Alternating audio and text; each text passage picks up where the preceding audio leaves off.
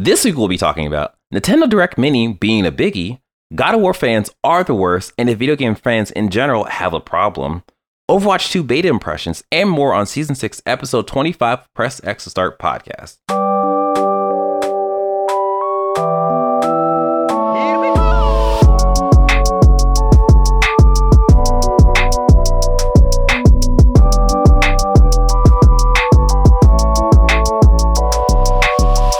Up, everyone? I'm your host, DJ, aka Sexy Bad Choices, aka Dussy. Who else is here? Uh, I'm your heavyweight champion from Which Nigga Boy, California, aka the janitor because we watch niggas, aka Marcussy. Keep the train rolling. This is Sean MF Ross what the MF stand for? On Yossi. I thought he was gonna say mother pussy. Mother pussy.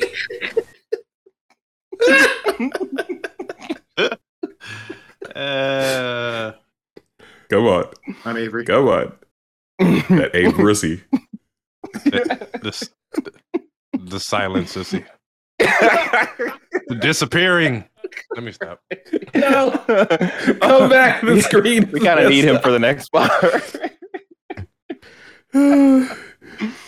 oh, um, you know that's that's who we are. Uh, Press X Star Podcast is a weekly show where we talk about the latest gaming news, review the biggest games, and give you our thoughts on the games we're playing.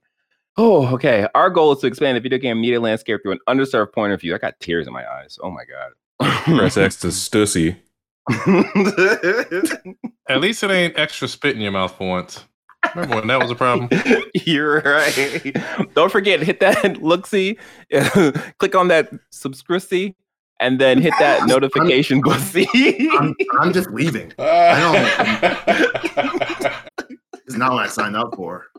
I came here to talk about hard hitting video game news from an outside perspective. oh my god. No, you're right. You're right. You know what? I, I like that. We'll we'll definitely do that. Avery. Hard hitting, like Jenna Jameson's Real Sex 3D. Anyway, continue. Oh my god. no, no. Not, not, not that I've ever played that. Now that you know what kind of uh, podcast you're gonna get, now let's jump into the quick hits.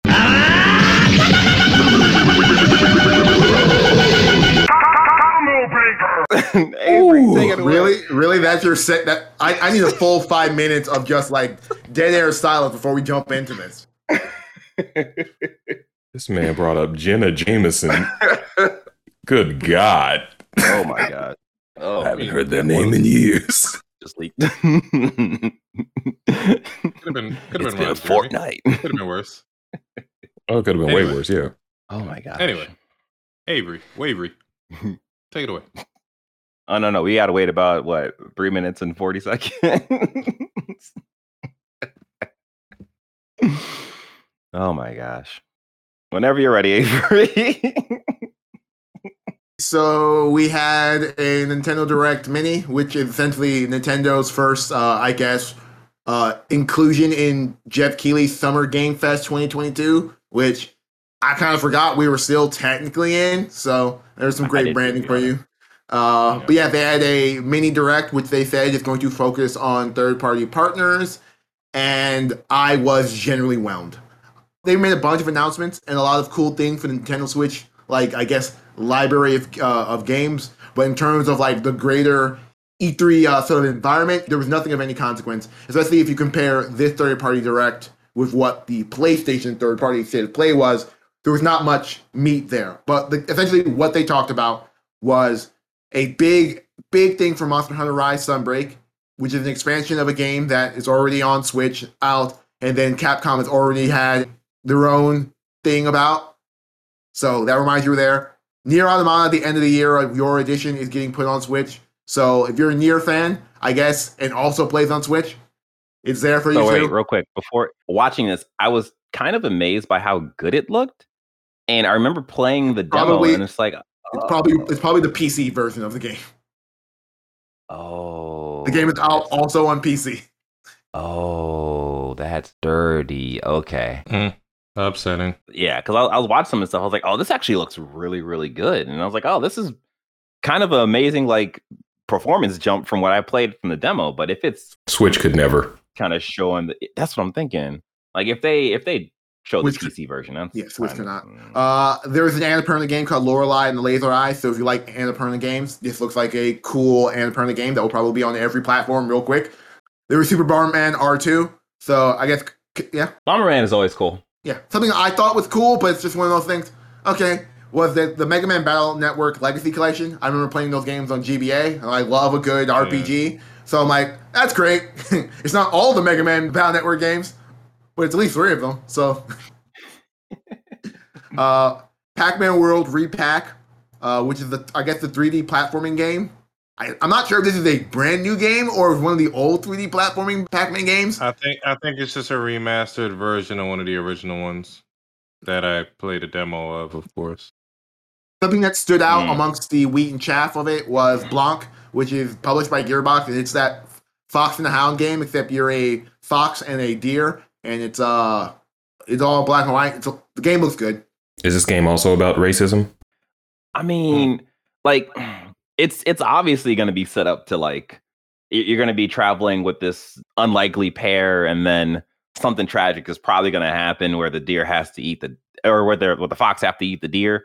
And like the fox is like, I don't want to, I don't want to do it, but the deer's like, you have to eat me because if you don't eat me, you're gonna freeze to death, and we're both gonna die. So And then Go the deer's ahead. like, let me inside of you.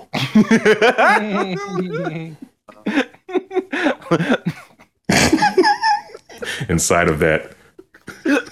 Don't do it. Don't you do it. you sound like an old car trying to start up. Keep moving on. Uh, they also showed uh, Return to Monkey Island, so we got a little bit more of that. Uh, that's cool. Wait a goddamn minute. What do they mean by that? Go ahead. Return to Monkey Island. Uh, and yeah then so um wait wait wait before we jump um there was some uh game fans being idiots and essentially they were kind of upset not not kind of they were very upset by how the return of monkey island looked and they started to hammer on the developer i don't remember his name Ron to the point where it looks like Yeah. ass comparatively. wow Okay. Well, um, I- I- the thing is, like, I don't have any reference for Return to Monkey Island. Like, I've actually never seen anything on Monkey Island. I've just heard of it. So, in my mind, I saw it's like, oh, this looks fine. Like, I don't really. It, it, it look, it but- I think I think the game looks good. Okay. I think people complaining about it doesn't look like the old games. I mean, you're SOL, I guess. Like this isn't like I don't. I, Yeah.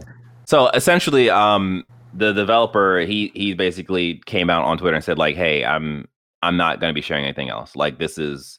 It basically broke him essentially, and it's just like, oh, that that sucks. That really sucks. And then and he was. It was a thing of everyone wanted him to come back and make the game, so he put it together. He made the game, and you know the the whole vocal minority thing just being a problem. So yeah. Uh, I think the game looks great. I'm not excited for the game because I don't give a shit about those type of games comparatively. But I think the game looks great. Uh, shout out to the creative team from Knights and Bikes who are the art team for this game. I think their uh, their art style really pops here. Then uh, we got Mario plus Rabbids Sparks of Hope, which hey, this game is actually coming out. Uh, I'm pretty sure they gave a release date, and it Ubisoft went on later to have a, I guess, a Ubisoft showcase for the game afterwards. So comparatively, it was the biggest game here, but most of the real info we got at the Ubisoft thing afterwards. Uh, I feel like the first game was slept on. DJ, did you play it? play the first one. Mm-hmm. Yeah, yeah. I played it. I just I fell off of it because I just didn't I liked that I guess that XCOM type I don't remember the actual style that it's called or but like I like Yeah. those games. I just fell off of it because it just I there wasn't enough for me there. Because I ended up playing like maybe maybe about three or four hours of the game. So like I got into it, but it was just wasn't enough. Like from what they showed from this, I really, really like this and I'm definitely gonna pick this up. So I was really happy with like the fact that they made it Uh, like kind of running around. You don't like it? What do you mean by that? Running around? Yeah, so like it's it's no longer grid based. So you can like run around, you can get to cover Mm. easy not easier, but, no, that's but yeah, see like I mean, it's neither here or there in terms of what it's better. I mean, it's still operating on grid base. It's just now instead of having complex control of where you're moving to and where you're thing, now you're also having to deal with every little movement I make now subtract from what I can make. Uh, yeah. Action you can do. At least that's what I'm assuming. Uh, or either be like, oh, you can move out anywhere you want in this thing, and there's no real like penalty to that because I think that would probably what they would do. But in my head, when you give a character in the XCOM like games that give you full on movement of your character in that space, there's tends to be a limit to the amount of movement you can make in that space. Mm. Now, my only want is they fix the whole thing where you can only play as a team of Mario plus Rabbids or just full Rabbids. Cause like fuck that noise. I wanted to play as just Mario, Peach, and Luigi through this game, and I had to use the Rabbids. Yeah. Yeah. From what I saw, because I actually watched the coverage, they didn't they didn't talk about the team composition and, and how that would work. But um, in terms of moving around, I think it is a thing of you get a field around you. You can move around anywhere in that field, and then you end your or you you you move and then you attack or whatever, and then you end your turn. So I don't think it's going to be like every step you take, it's detracting from like some kind of counter or something. But yeah, yeah, it, it's it's really cool. I like the new character Edge or whatever, and uh they showed Bowser, so I was like, ah, eh, whatever. I'll give it a chance. I'll give it another shot. Edge from the WWE is in this game. Yes, Wow. yes. Well, actually, I believe in this Edge is a woman because I, I think when they were either talking about her, they used uh you know she slash her pronouns. So yeah, and this is coming out this year. Woo, woo. I almost I almost clicked stop recording. Oh my god. Yeah. I, I would have been okay with that. Uh, anyway, uh, they showed a bunch of smaller games. Jesus. Like Real Noah, Scion of Paradise, Railgrade. Uh, showed an interesting game called RPG Time Legend of Wright. The funny thing about this game is we've already seen it. I think we saw it ages ago.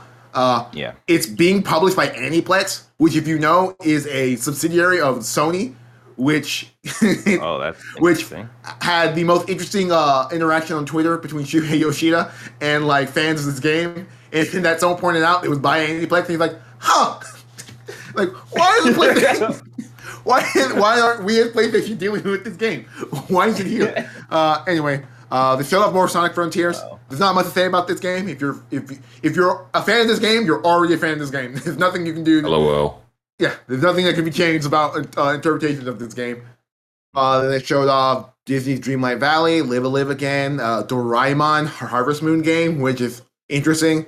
Minecraft Legends got shown off here as well. Uh, Dragon Quest Treasures, uh, Portal got. I'm pretty sure they re-showed the Portal collection on uh, Switch. So if you're a big Portal fan, it's Portal on Switch. Uh, Mm. Harvestella, which sparked the wow, Square is just putting out games meme on Twitter. Uh, which, and then they so they ended with the three Persona games, Persona 3 Portable, Persona 4 Golden, and Persona 5 Royal all being on Switch. Uh, like I said, uh, this was a this is a Nintendo Direct that, frankly, unless you're a hardcore Nintendo fan, where like just the idea of games existing on Switch makes you happy, Mhm. then like you didn't need to watch this. Yeah. The uh, Persona 5 Royal coming to Switch, I, I told Shireen and she was super happy for that because she wanted to play Persona. So Really?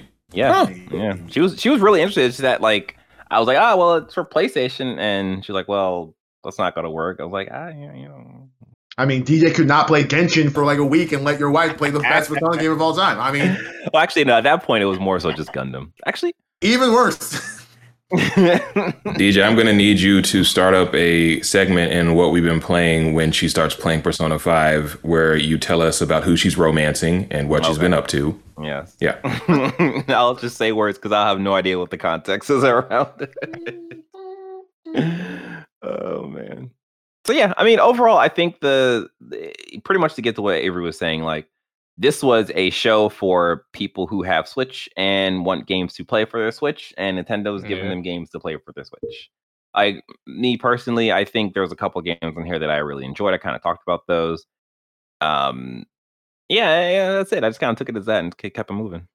Yes. Uh, anyway, so our next story is Kotaku.com. This is from Zach Zwiezen. After nearly a decade of development, Ubisoft's pirate game likely out in November. So we all remember Skull and Bones, which is the spin-off to Assassin's Creed 4 Black Flag, in which that game was like a surprise to everyone at the beginning of the PlayStation 4 generation. It sold really well. So Ubisoft was like, all right, we're going to spin off the pirate section and make it its own game. And then that game was in development hell for like nearly 10 years. Uh, at one point, it was a game that was you're only on chips. Everyone was like, "Oh, this is weird." Then at one certain point, it was a game of service kind of situation. Like it's also kind of weird. Like we didn't know what the fuck this game was going on. Uh, I think it was being made by Ubisoft Singapore, and I think something that got involved in this game was like the Singaporean government was like, "I we need this game to come out." It's like part of our like, it's a whole thing. Long story short, on the Xbox like back end, it got leaked that like the game is coming out sometime in November.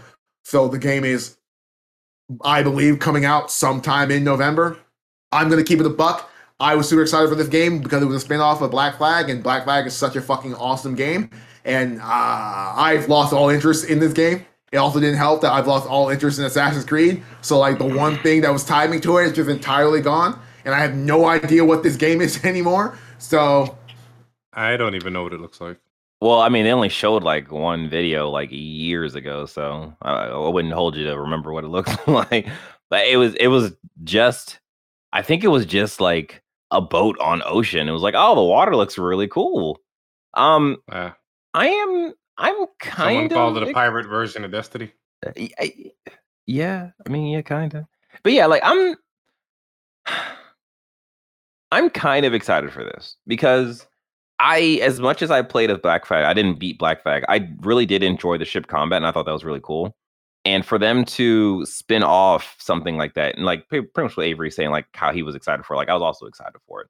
And then what they show is like, oh, that's actually kind of cool. Like I would enjoy doing that. And then it just kind of went dark for years.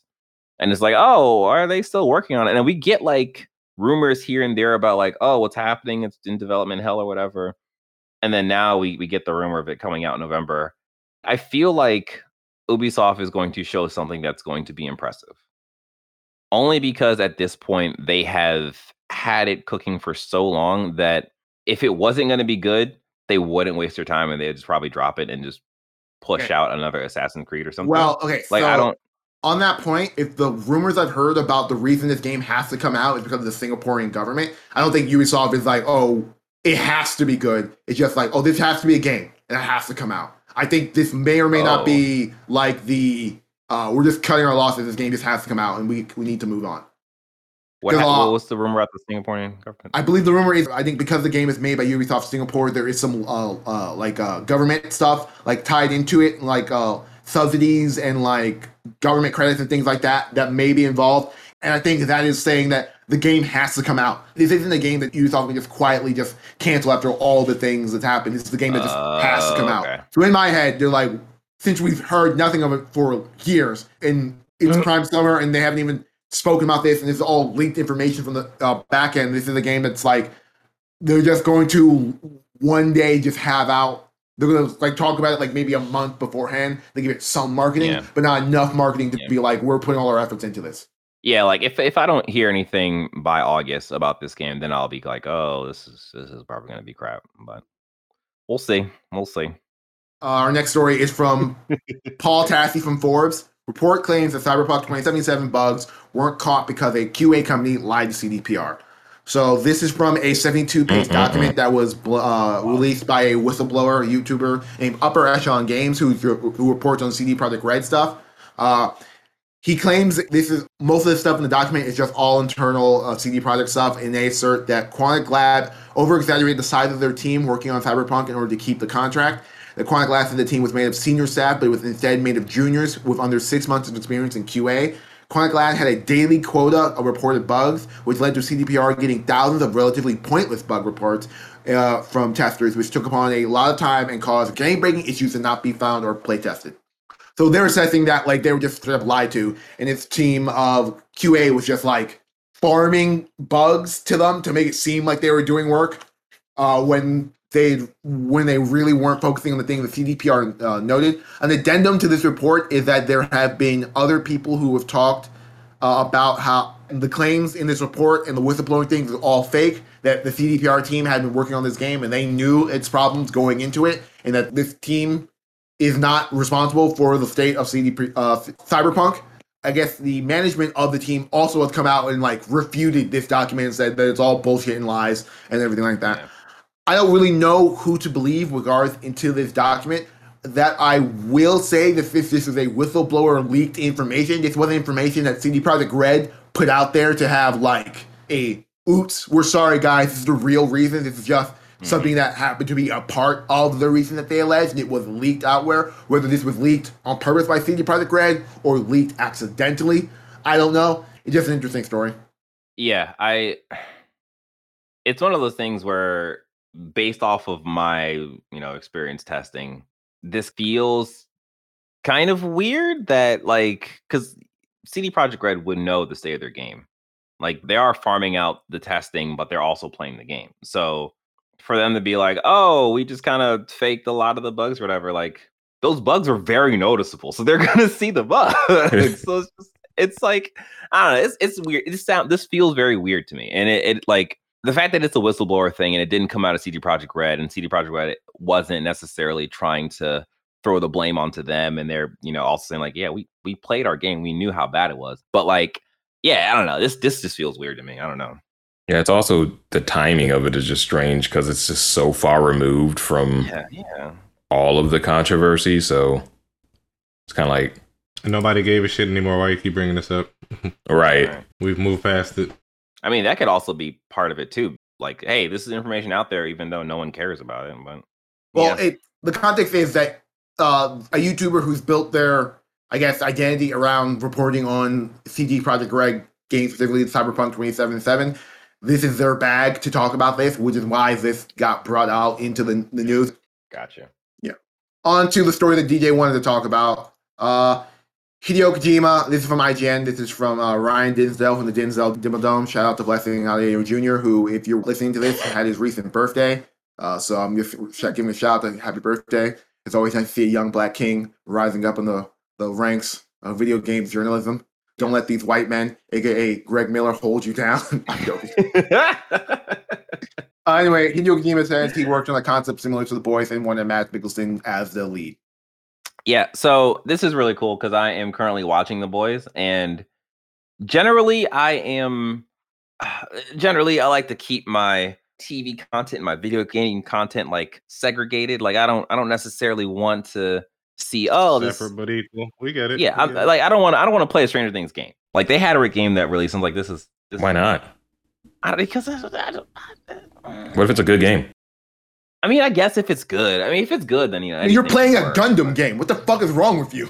Hey, but like, But in the anime, they pilot the Gundams to do this stuff. So like, you're already playing. They're playing a game. You play Dragon Ball Z games. Shut up, okay? We're sorry, listeners. He has been exposed as a hypocrite, and he is backpedaling now. but anyways, um, yeah. So, uh, I I actually think Hideo Kojima making a, like the boys type of video game would be so cool for how he just interprets media and just his like I didn't I you know I didn't play Death Stranding, but I could appreciate like the creativity he put into it. Glad that. you finally admitted it. what? I admitted on the review. I just said I watched it. Yet you kept saying you played it, you son of a. oh, you're right. Yeah, because I press play. That's right. You're right. but yeah, um, yeah, I just think like this would have been really, really cool. It would probably turned out better than what the Suicide Squad game is is, is shaping up to be. But uh, you know, that's just my personal opinion. Um, yeah, I mean, it just sucks that he's not. And then he's going to have Mad Milkerson as the lead. Like that would have been that would have been a treat. Crazy. Yeah. That's the least surprising part of any Hideo Kojima story is that he wanted to work with Mads Mikkelsen because he is in love with that man, down tremendous. Um, but no, yeah, it's I'm curious like what that would even look like. Um, but I would have been so intrigued. I'm right there with you, DJ. That just given the way that um, Kojima processes media and how big of a film and television fan he is, I think that that would have been a really interesting thing. Also, it kind of would have been interesting to see his take uh, on it, just as you know, coming from a different culture. You know, Yeah. um because like we don't really see much like outside of maybe my hero and a couple of other stories we don't really see much in terms of like japanese interpretations of superhero or like It their depends- viewpoint of Well, it depends if you're con- if, if you're using the context of superhero as in Western Superman and Batman and things like that. Yes, but if using the context of superhero, they that's what i mean in terms of like because like yeah they had super sentai and stuff like that but i mean like the way that my hero the boys and whatnot like kind of show these superheroes as like brands and corporate entities and everything like that it would have been interesting to see uh, Kojima's take on that in a in a video game format, but alas, we'll just have I to mean- deal with uh, never knowing. Isn't isn't Metal Gear kind of like this in a way where like because because Solid Snake doesn't really have any powers, but he's like fighting like Ocelot and Mm, not not really. okay okay It's it's it's definitely him talking about the military industrial complex. yeah Yeah. okay I get you. But yeah, this would have been a cool thing for him to work on. Hopefully, he's putting this down, but then he would come back to it in a couple of years. You know, once boys kind of die down, maybe. True. What's next, Avery? Okay, this is another story from Kotaku. This is from Sisi Jiang. This is uh, latest Genshin Impact leaks spark whitewashing controversy. Okay, so uh, the thing about Genshin is that it has culturally its main yes yes uh, culturally its main uh, areas of uh, exploration are based on real world cultures, so they've mashed up into a fantasy blender. So you've got areas that are based on Japan, China, Germany. Areas are based on Russia, etc. Uh, an area that's been in the game, I believe, is called Sumeru, is based Sumeru. on South Sumeria, Asian. Sumeria. Sumeria implies there's an IA at the end. It's Yeah, I think you're it's Sumeru. Oh yeah, you're right. It is the Yeah. end of the U. Sorry, continue. Uh, yeah, uh, is based on sort of a South Asian, uh, Northern Africa sort of like a- aesthetic. And some of the leaks revealed like at least three or four of the characters who all share the same skin palette that the majority of the Genshin cast shares. And a portion of the Genshin audience is justifiably upset at Yeah. that. Yeah, this is. I I totally agree with the whole whitewashing of the characters, and it's really it's a thing that I find super annoying. I've found super annoying, and at this point, I'm just like, all right, whatever. It's it's China making this game, so I don't I I don't have super high expectations. Yeah, if it was an American studio, maybe you could expect a little bit more. But Right. Yeah. Um, there is a, a lady in the game, and I'm trying. Her name is Zhang find Yu. Yes. Yes. There. Uh, is that is that her? Is that her? Nope. That's Is not she her. the girl Um, with the uh, guitar? Yeah. Yeah. Then I'm that's her. looking for her. I, I didn't I didn't I didn't find her. I thought that was her Mm, with someone else. But um yeah, so like there's only two actually like quote unquote dark skinned characters in the game. And it is a thing of just like, come on. Like you guys hit every white skin tone you you've hit. You've nailed it. All right. Like just let's get into like the the tander version of them. Let, let's Hey, get hey, into the hey, darker DJ, skin characters. are you white? You don't know all the white skin tones. Maybe they haven't hit them all. Maybe they're trying to hit a quota. Then they'll move on to us. All right. They're trying to be the first game to hit all of the white skin. You know, at this point though, like I almost don't even want to see them go tan if they're just gonna have them have the same facial structure and everything and just like Well, that's that's another one of the arguments against this as a whole is that uh, there are areas that are based on Japan, China, yeah. Germany, distinct areas. But then when they got to the Sumeru, it's based on a hodgepodge of different cultures and countries and uh, ethnic states. So it's like it's not even getting the due diligence of being, oh, this is Thailand or this is uh, Pakistan. This is all of them rolled up in one big ball because we want to have the we want to have a specific type of aesthetic for a world. Yeah. Yeah, it's it's a thing that that I just I try not to think about as I'm, you know, grinding out these characters and but it is very annoying and it's it'd be nice to see some kind of representation, but I'm also just not expecting anything. But yeah, I I'm I'm 100% with the fans who are uh outraged by this because we're all playing the game. Like come on. it's one of those things where like I understand the outrage and I understand where it's coming from in terms of like Mm. why this is happening from the HoYoverse.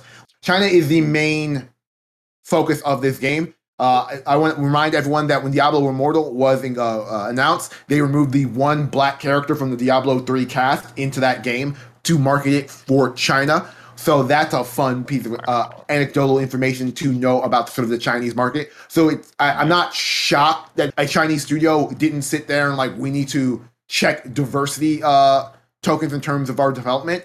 I'm also I know I am guilty of this as a creator in that like as someone who's obsessed with fucking Arthurian myth, when I create fantasy worlds, all of them look like uh, European fantasy except one section that will be inevitably Japanese because that's the only other thing I'm super into. So it's like I get the creative pitfalls of running into something like that, but it's one of those things that it sucks for the dark skinned Genshin fans who want to see themselves represented in this game. Yeah.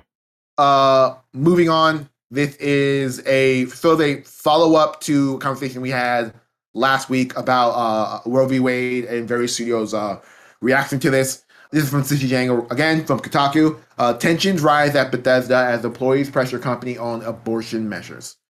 So when the Roe v. Wade stuff happened, Microsoft remained relatively quiet when it reached out. They pretty much just uh, pointed to their policies about abortion and things like that, but they didn't really make a line in the sand about how anyone really felt about the matter. Bethesda was one of the few uh, studios who actually in in the Microsoft umbrella, I believe only two, them and Double Fine, who said anything. And the statement is, "We believe the ability to make choices about one's body and lifestyle is a human right." Internally, the company is falling apart on this issue because the people aren't exactly clear on whether Bethesda proper is going to follow the Microsoft like quote unquote guideline for abortion rights. And Bethesda apparently isn't being clear on that. There are m- multiple members of the Bethesda like community who are anti Roe v. Wade and are calling this a uh, a victory, and they're being relatively vocal within company channels about how this is something that we supported. There are people who find Bethesda's actual response, the uh, we believe the ability to make choices about one's lifestyle is a human right. The lifestyle thing is like a coded message to LGBT people about like certain aspects. So it's like it's it's a clusterfuck going on right now. Yeah. Yeah, I'm I'm gonna I want to do some digging on this to figure out like what's what's happening on the inside. Yeah, but it's, it sucks, man. Like eh, when when you when you put out vague statements like that, of course people can just be like, "Well, what the hell does that mean? Like, what does that mean?" Yeah, it leaves up too much for interpretation. And Exactly.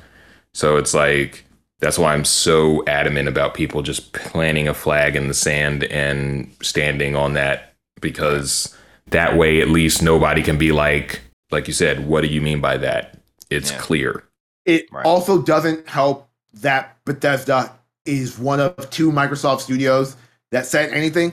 That Microsoft as a whole didn't point a flag in the sand. Like I mentioned this last time, that like Sony SIE actually did point a flag in the sand in regards to how they feel, but that was already buoyed by pretty much 50% to 75% of their studios all coming together and putting a statement that pretty much reads I read like this. A major company doesn't have to say anything if everyone below them is saying the exact same thing, which is pretty clear that this is what the company stands for. Then the company went on after the fact and saying, "Hey, this is what we stand for."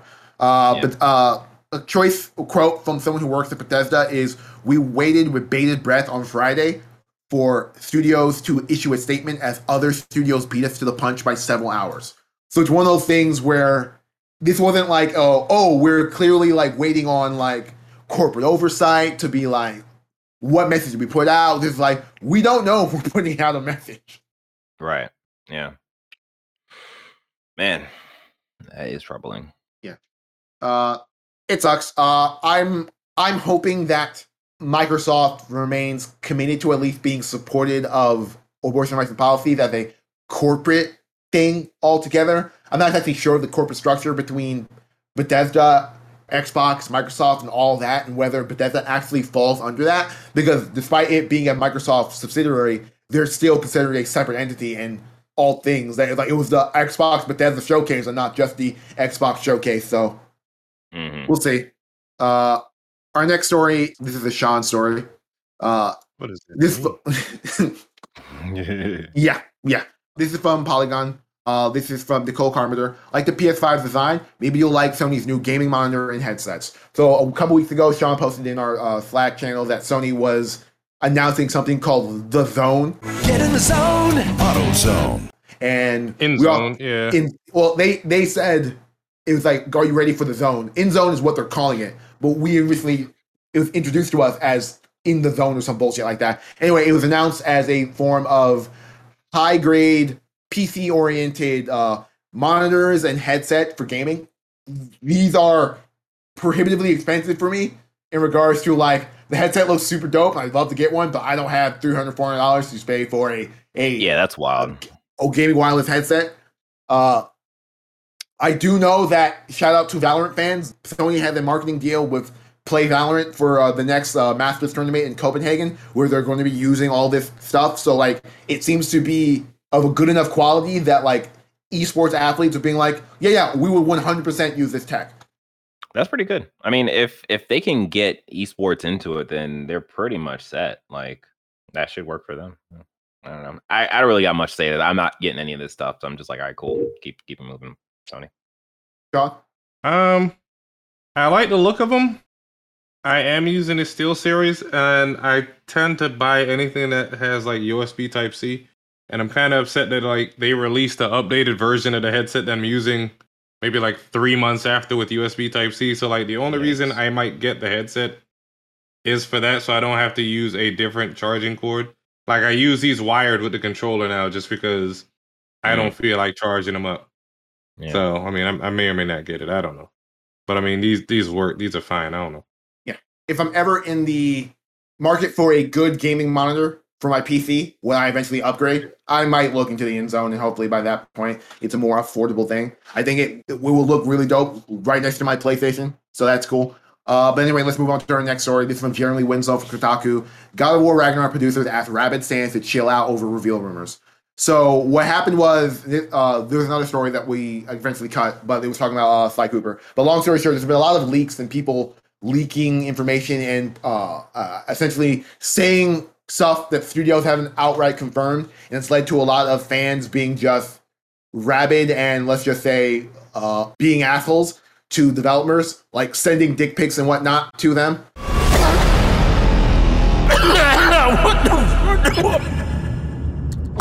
Uh, I have never sent an unsolicited dick pic. I just I- understand. long story short, it's people being angry that there's no reveal date. But like, That's wild, dude. The sentence. What? Yourself. Like that's Like- wild. like I, angry dick pics, angry dick pics. Like, what? What are you trying to accomplish here? This is not going to uh, make them want to put out the game quicker. So let me work faster. Work faster, or the dick pics will continue. The the argument that people have been operating under is give us a release date so we can plan our year. Because this is going to be a seventy dollar game, and I'd like to know when I can buy it and where I can save the seventy dollars for. just save it now. I don't, okay. Yeah. Yeah. Yeah. Oh my Alright. gosh. People are just the worst sometimes. What Man. doesn't help is the insider saying that hey, we're getting a state of play about this at this time.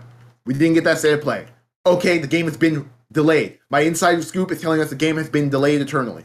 Turns out, game hasn't been delayed eternally. Right? It's like there's so much conflicting information about people reporting on the release date and not the release date, Yeah. what's going on in development, that it's just causing uh, just rabidity in fans who have who are just awful in general and are just looking for an opportunity to be awful.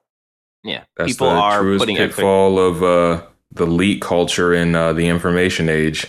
Nothing is sacred anymore. Yeah, people are putting expectations on these leaks versus taking them for a grain of salt, which is what you're supposed to do. Not everybody deserves internet access.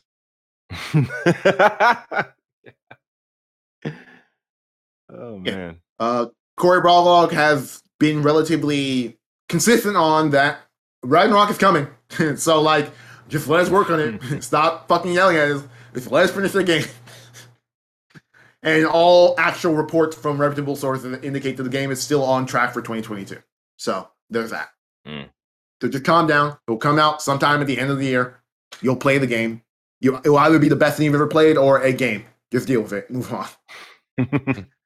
Uh, and our final story this is from IGN. This is from uh, Matt Kim. Sega is looking to adapt Atlus games for live action TV and movies, including Persona. So this appears to be in the uh, wake of the success they've had with Sonic in turning that into a multimedia genre spanning global franchise that they want to mine the rest of their IPs. And I I think this is me putting my own thoughts into it that Persona is bigger than Sonic, but that's not no in terms of It's actual- better. Oh, okay. in- I don't know about bigger. IP, better, yeah. yeah. And they're like, if I'm looking at Sega's I- IP and I'm like, oh, what's the next biggest thing that we could turn into a thing? I would turn to Persona. Uh, and yeah, Live action though, is yeah, that? that well, that's that's where there have been multiple Persona animes because Persona is frankly an anime it, with video game bolted onto it. And for the most part, they're good, okay, or not great. They're they're never as Which one was people shooting themselves? That's Persona Three. Okay. Hopefully they don't do that one. No, they have a series of anime movies, I believe. Uh, Okay. Yeah, they have like a OVA, right? yeah, we've had a brief discussion in our, our our Discord about this matter. I'm of the mindset that I'm not interested at this at all because I frankly know that an adaptation of Persona is going to try and distance it from the Japaneseness of Persona hmm in terms of its development. I think there's something inherently Japanese within the like DNA of the Persona franchise is. I think removing that for the quote unquote diversity aspect is like less than interesting to me. Yeah. Well, I mean, I sat through and I watched the uh, Bleach live action thing, so I'll, I'll probably check this out. I'm I'm of the mind that either like if they do do a live action one and it is a fully Japanese cast, then by all means, because you, you won't hear any detractions from me on that because I think that that is um, probably the best way to go about it.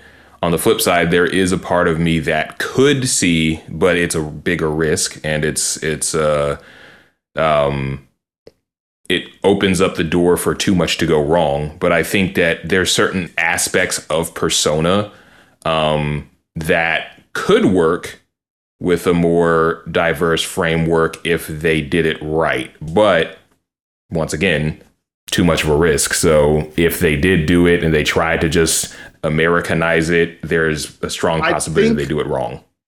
Like they're basing this entirely on the success of Sonic to mine their IP, and I like the Sonic movies. I think they're fun. I think a lot of those movies are driven by people's nostalgia for Sonic and their willingness to just accept things about the franchise because they're bits of Sonic. Well, I think Persona is the next best and biggest thing that they have in their like uh IP portfolio.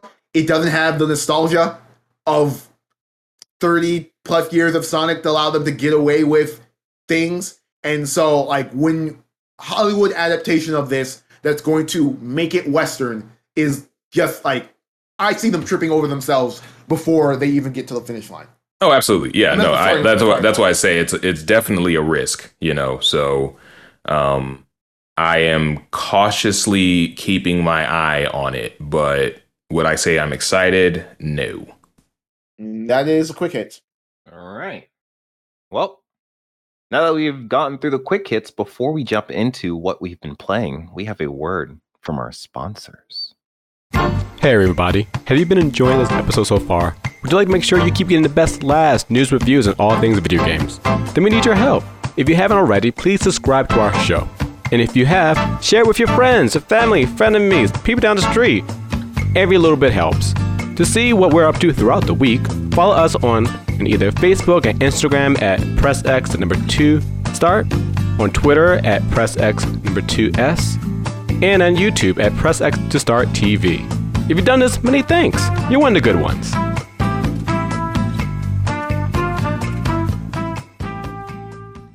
And we are back. Now it is time for us to talk about the games we have been playing. Marcus, tell us about it.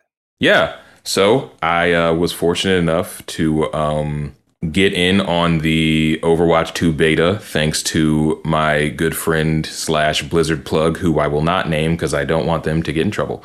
But yeah, I um, was fortunate enough to jump in on that, and I will say I put in. I put in a few hours. I didn't put in as much time as I would have wanted to, but I put in enough time to get a general impression of the game. Um, first thing I want to say is it takes some getting used to. Even if you are a tenured Overwatch player like I am at this point, it's not a different game, but there are fundamental ways that it is different. And so it's not something that you could just like jump into.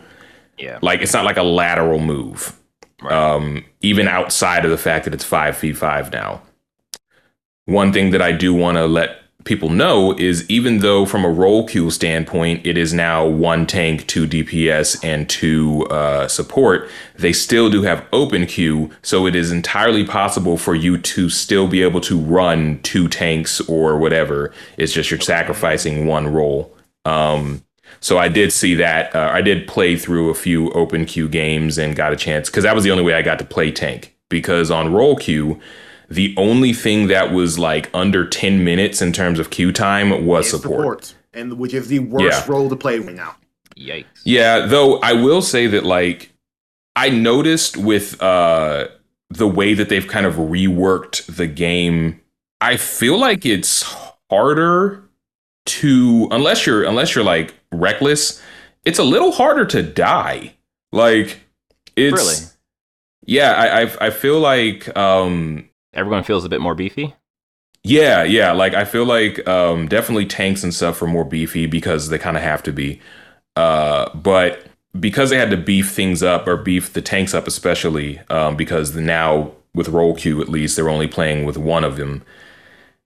On top of that there is this aspect of I think they maybe not nerfed but diminished the ults a little bit so they're not as powerful like I remember there'd be times playing Overwatch 1 where even without being super strategic, you could turn the tide of a game with a well-placed ult. And and the ults in that game were so powerful uh depending on who you're playing that you could wipe an entire team.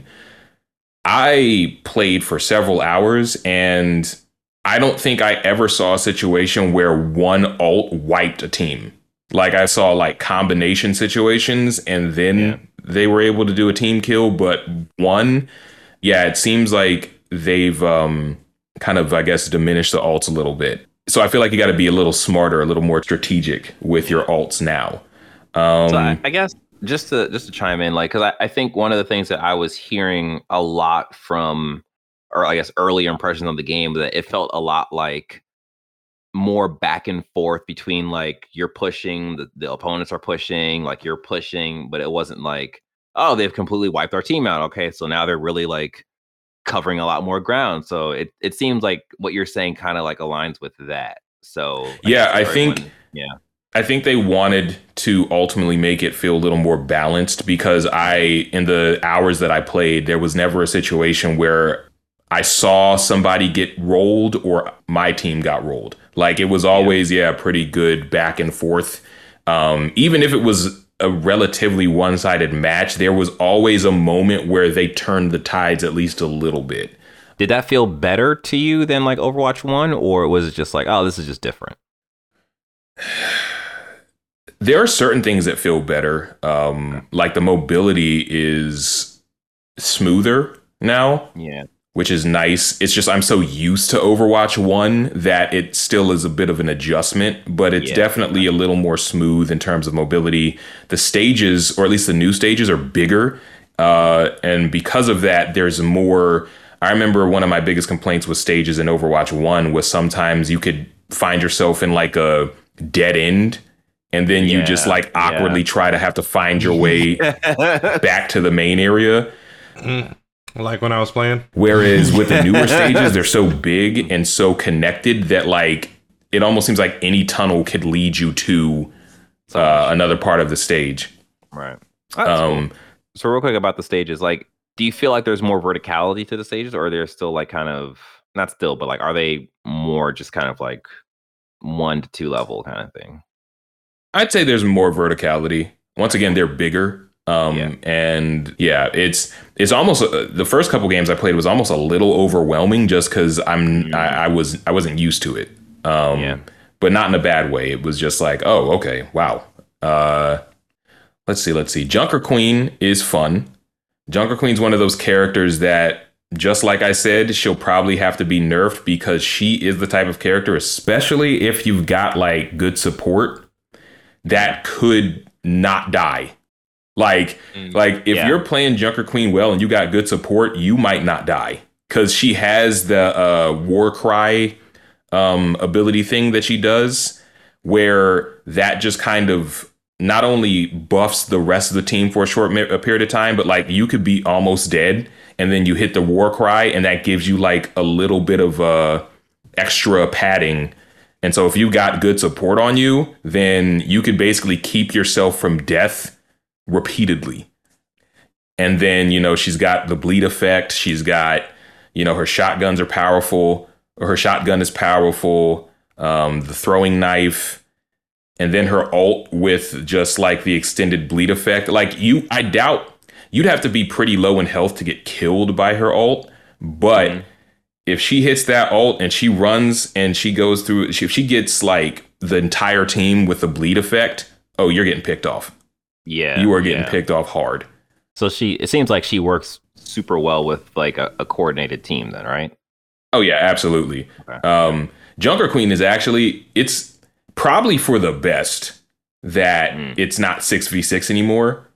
Because good lord, Mm. if you had a shield tank and Junker Queen, your ass is grass. Like it's Roadhog is still a threat, but like Junker Queen, for my money, is the best brawler uh, tank in the game. And Okay. yeah, it's. Uh, I look forward to playing a bit more with her, uh, just to kind of get more reps with her. But yeah, um, overall, it's more Overwatch. So you know, if you're not really into Overwatch, this won't change your mind because, like I said, even though it's different, it's still fundamentally the same kind of thing. But if you're an Overwatch fan, it does take things that um, the other game might have needed work on and improves upon them, and it feels fresh. And as someone who loves Overwatch, I had a lot of fun with it, and I will continue to have fun with it. Cool. Yeah, like just to I guess tack on like me playing the few days I had with Gundam Evolution got me really excited for Overwatch 2 because it's like oh this this feels like good like the headshot like that sound effect because they uh, everything that's from Gundam Evolution is just borrowed from from Overwatch. So I'm just like oh this is all just skills I can transition over. Yeah, So, yeah, and I- I, I'll say also from a sound design standpoint, this game is crisp. Like the the extra sound, the sound that they got in the wild, um, and just going to like shooting ranges and whatnot to like get more accurate gun sounds and whatnot, it really shows. It it's pretty good. Genji's sword sounds like an M16 goddamn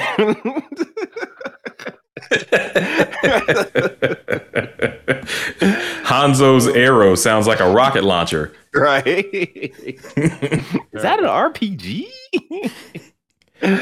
One thing I also will say though about the beta, um, which I mean, I guess by this point, once the episode comes out, there'll be only like one week left of beta, but Okay. you can't, um, like, there's no mic for the beta, so Oh, like, yeah, yeah. you're just gonna have to uh, play it. You- You're basically, you know, trusting that people will communicate uh, like through game sense. But yeah, there's no there's no mic channel. Uh, Is there a ping system? is a ping in Overwatch 2. It's weird. It's not as express expressive Yeah. as a Apex ping system, but because one of the things they have to account for is that when when you ping something, it keeps an active ping on the target even when they move out of sight. But when you have Right. characters like a Sombra who can just teleport and be invincible, that sort of breaks the game and breaks that character. So they had to account for that. So it's it's an interesting system. Yeah, and then um last thing I'll say is the stat screen is different now, which I was also kind of jarring for me I, I hate it. because yeah, it now basically looks like a Call of Duty or Apex stat screen and because now you can see everyone's stats, Yeah. that's going to get toxic quick. Oh, That On your way. is a mistake to me. Yeah. Like Yeah. you you gonna see who the weak link on the team is fast, and it's uh I'm I'm sorry. once mics are in play. Oh yeah, it could get bad real fast. I'm gonna apologize in advance. You're talking all that shit about how good you are with Sombra. What happened? Sean, Sean. Anyone who's playing Overwatch for stats is a fucking crazy person. It's an objective place game. If you win and you have 99% time on the objective, then I don't give a Yeah. shit if you did zero damage. You're the reason we mm-hmm. won this game. That's true. I'm not gonna lie to you. I, I try to top my healing marks every time. I'm not even gonna hold you. Like I mean, if you're playing a healer, yes, because nothing sucks to be playing the healer and then get like out healed by a D.Va, which is like how are they even possible? Yeah, Or It playing is- the healer and got the most kills on the team. Like, what were you doing? I have had that when I happen. play Moira and I forget that character can heal. I have had that happen. Uh, but oh my. Sean, I'm very curious to see how you take to Orisa because she is different. I mean, I might change some, use somebody else at this point if they change her. No, I'm just saying like because she doesn't have the shield anymore, but she's a threat. Let's have a conversation right now since we're all talking about us playing Overwatch. And because of the role system, we all need definitive roles and what characters we're playing. I'm saying this now. I will take the support role. I will take that. I'll be support too. Fuck you, DJ. You're playing. You're playing one of the two DPS roles. Get out of here with that bullshit. I got band aids. I'm playing the guy that shoots the other people. My God, you already know I'm tank or support. Right, well, Mark, so That you, you're going to play main tank for us, which means I, Sean, you will also play DPS, and then we just need to find another support player. Actually, we get Doug. Douglas! Douglas. Douglas plays the mean Oh, yeah. ass Mercy and the mean ass Moira. If if Douglas still loves us, Yeah. But all right, that's my thoughts on the Overwatch 2 beta. Um, next week, uh, if I'm on, I'll probably have some more thoughts. But yeah, that's that's kind of like the the meat and potatoes of it. Okay, that's dope. All right, uh, Sean, what have you been playing? Um, so I played Doom. I finished it, and man, that feels like peak American propaganda. Um, just the caucasity of this man. Not only, or you know what? It's not him. I think I think it's the government or whatever was going on in there. But they they colonize Mars, and then they send him to hell, and they're like, while you're there, you know, because they had a hell invasion or whatever. But it's like while you're there, kill everybody who's in there. It just it just rubbed me the wrong way. That's all. wow. And then um, I mean, I mean, to be fair to the Doomslayer, hell is full of corpses of human beings being mutilated and fucked up. So this is not a good place to be. And then everyone wants to kill you on sight. So I, I just felt like his directive that he was given while you're there, kill everybody. but it is what it is. Um, I've been playing Dead Cells. DJ, I think you might like it. You should try it. It's on. Yeah, yeah. I actually wanted to try. I gotta figure out where it is. I- Um, Is it is that premium or is that essential? it's it's extra. It's extra. Extra? That's the The middle, middle, tier, right? the middle tier. Yeah, Gotcha. Okay. but I mean, go ahead, just ball out, man. Yeah, Um, wow. that. All the games I played start with D. Um, but I'm that. enjoying Dead Cells. I'm gonna keep on playing it. Uh, hopefully I can finish it at some point. Well, it's a roguelike, so finish is relative.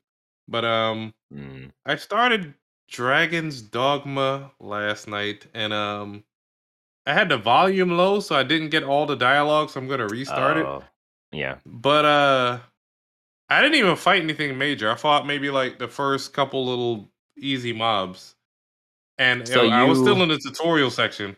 Okay. So you didn't you didn't start was- in the like the underground area with the party already? Or did you do I that? Yes. I mean, you start as like a level twenty character or some. some Yeah, shit. yeah, yeah, yeah. So you, you didn't get to the end of that. No, I was still in the oh, tutorial Okay. where it's like press R two to grab things off the floor. Yes. And my- yes. What the fuck you call it? my pet? well, I don't know what you call that. your thing. pawn. my pet. Yes. Wait, my Same gimp. Shit, same shit, right? I, I thought I was trying to pick something off the ground, and I picked up the pawn and threw it. Yeah. Yeah. I was like, oh, this is. You know what? Let me let me restart this and actually pay attention because this is getting crazy. I'm just just picking up people and throwing them. You ever just beat a motherfucker with another motherfucker? So I say, yeah, let me let me restart this with the volume up. So I'm gonna actually pay attention to what the hell is going on. Go like, all right, this Mhm. is this is getting crazy, and I haven't even Mhm. gotten to anything major yet. So Oh yeah, yeah, I'm gonna try to experience it. yeah. That ends with a a pretty um a pretty decent fight. But yeah, like your your characters are are spec to be able to handle that. So So does that character? Mhm. I'm. Do you lose that character then? I'm Yeah. guessing. yeah, I, Yeah. I figured. I'm like, I, I started level twenty. This makes no sense. I yeah, like he's yeah. die. And you you basically yeah things happen, and it. I don't. I don't want to spoil anything, but I don't. I don't know how far you you plan on getting into it. But like things happen, and you you're presented with the main character, and you can customize that character, and you can pick the class, and so on and so forth. Um, well, I will say, in terms of recommendations, because you might start Mhm. with Mage. Mage is you don't know me. yeah, unless you have like good pawns. Like you might actually Mm. be able to get my pawn because you're my friend, but I don't. I don't remember exactly how that works. If you Sean, I you're wanna, I for it or wanna. I wanna roll the clock back when we were talking about Elden Ring. And I was making a lot of recommendations and everything I knew about some Souls games. And DJ was just ignoring everything I said because the internet told him better. So ignore everything he just said right now and just do you. but I am the internet, Avery. Internet. But yeah, uh, I, I was just gonna say like you could try the the Strider class because you're able Yeah. to. That class is more likely able to grab onto the monsters and hold on for a longer period of time. The soldier class can do it, but it's like the stamina is like shorter, and the mage class is just like the shortest out of the three, I believe. But yeah, that should be fun. That should be fun. Let me know. I, I'll uh I'll be interested in, in what you uh what your thoughts on the game. Um, and that's it though, right? Yeah. Okay. Um. All right. Uh, DJ, what you been playing? I have been playing this little game called Roller Champions. Anyone remember that game? Yes. Of course. Avery does. How about Marcus? No, and Sean? No. Okay. So Roller Champions was a game that Ubisoft showed off like maybe like three years, three, three, four years ago, something like that. A very long time ago. And it was like, oh, this is like a little roller skating thing where you you go around the rink and you like you hit the opponent, and the idea is to take this ball and throw it into a goal to score points and win the game. And then it went dark for years and no one knew what was going on with it. There was some like you know rumors and stuff, and then Ubisoft just just threw it out into the world. Um, I actually heard about this game's release from uh Blessing from Kind of Funny because I was like, oh, I, I didn't realize it came out, and he played it. He said he had a good time. I was like, all right, I'll give it a chance. It's a free to play game. There is a uh, battle pass. It's the typical Ubisoft, you know, thing that they do. Um, I jumped in, I made a character, I did a tutorial, I'm like, oh, this is this is this is all right. I played one match and I'm like, mm, this is this is okay. And then I realized I could just spend my time just tackling the fuck out of people. So I basically just became the DPS of our group and I was just tackling people. And I had a I had a great time. And then I was like, oh, you know what? Let me try this scoring thing. So I grabbed the ball. I ran around the rink. I saw the the little um, hoop thing that you got to throw, and I threw the ball and went through the hoop. I got three points, and I was like, this game is actually kind of fun. So I played about three games in total. They they go for about seven to eight minutes or something like that. It's kind of long. It should be a bit shorter. Um, the downfall that are, or the negatives that I had with this game is that there is a point where the ball can go back and forth a little too much, where no one's actually scoring a point, and we're just like, "Oh, you tackle the ball out of me. Okay, I'm running around. I'm tackling the ball out of you." And it's like it's a it's a game of three on three. So that kind of got a little boring. Like time rolling around, and that game ended with like our team just scoring one point or something like that. And I was like, "Mm, that's a long time for eight minutes to just score one point. Um, the battle pass is or their their their monetization strategy is completely just asinine. You you you level this thing up, you get different gloves, you get different shirts and and clothes and stuff, and it's like mm, this don't feel good. Um, I think the core of the game is really solid. I just think the stuff that's bolted onto it in terms of the monetization stuff does doesn't really Yeah. feel great. So The reason uh I reason I didn't check out Roller Champions, and this is really shallow, is I just don't think it looks good. And what I mean I doesn't look good, I think the character, the actual like characters in the game look super bland and like in a super weird way. And I think the issue is that because they wanted to go with a gender fluid sort of style in regards to all the characters, where like Mhm. you can put any character's head on any character's body, every actual design just looks weird in a weird Yeah. way that I just Yeah. I don't think aesthetically works for me. And like I was like, ah, I just can't deal with this. And I, you know how I feel Yeah. about characters creators.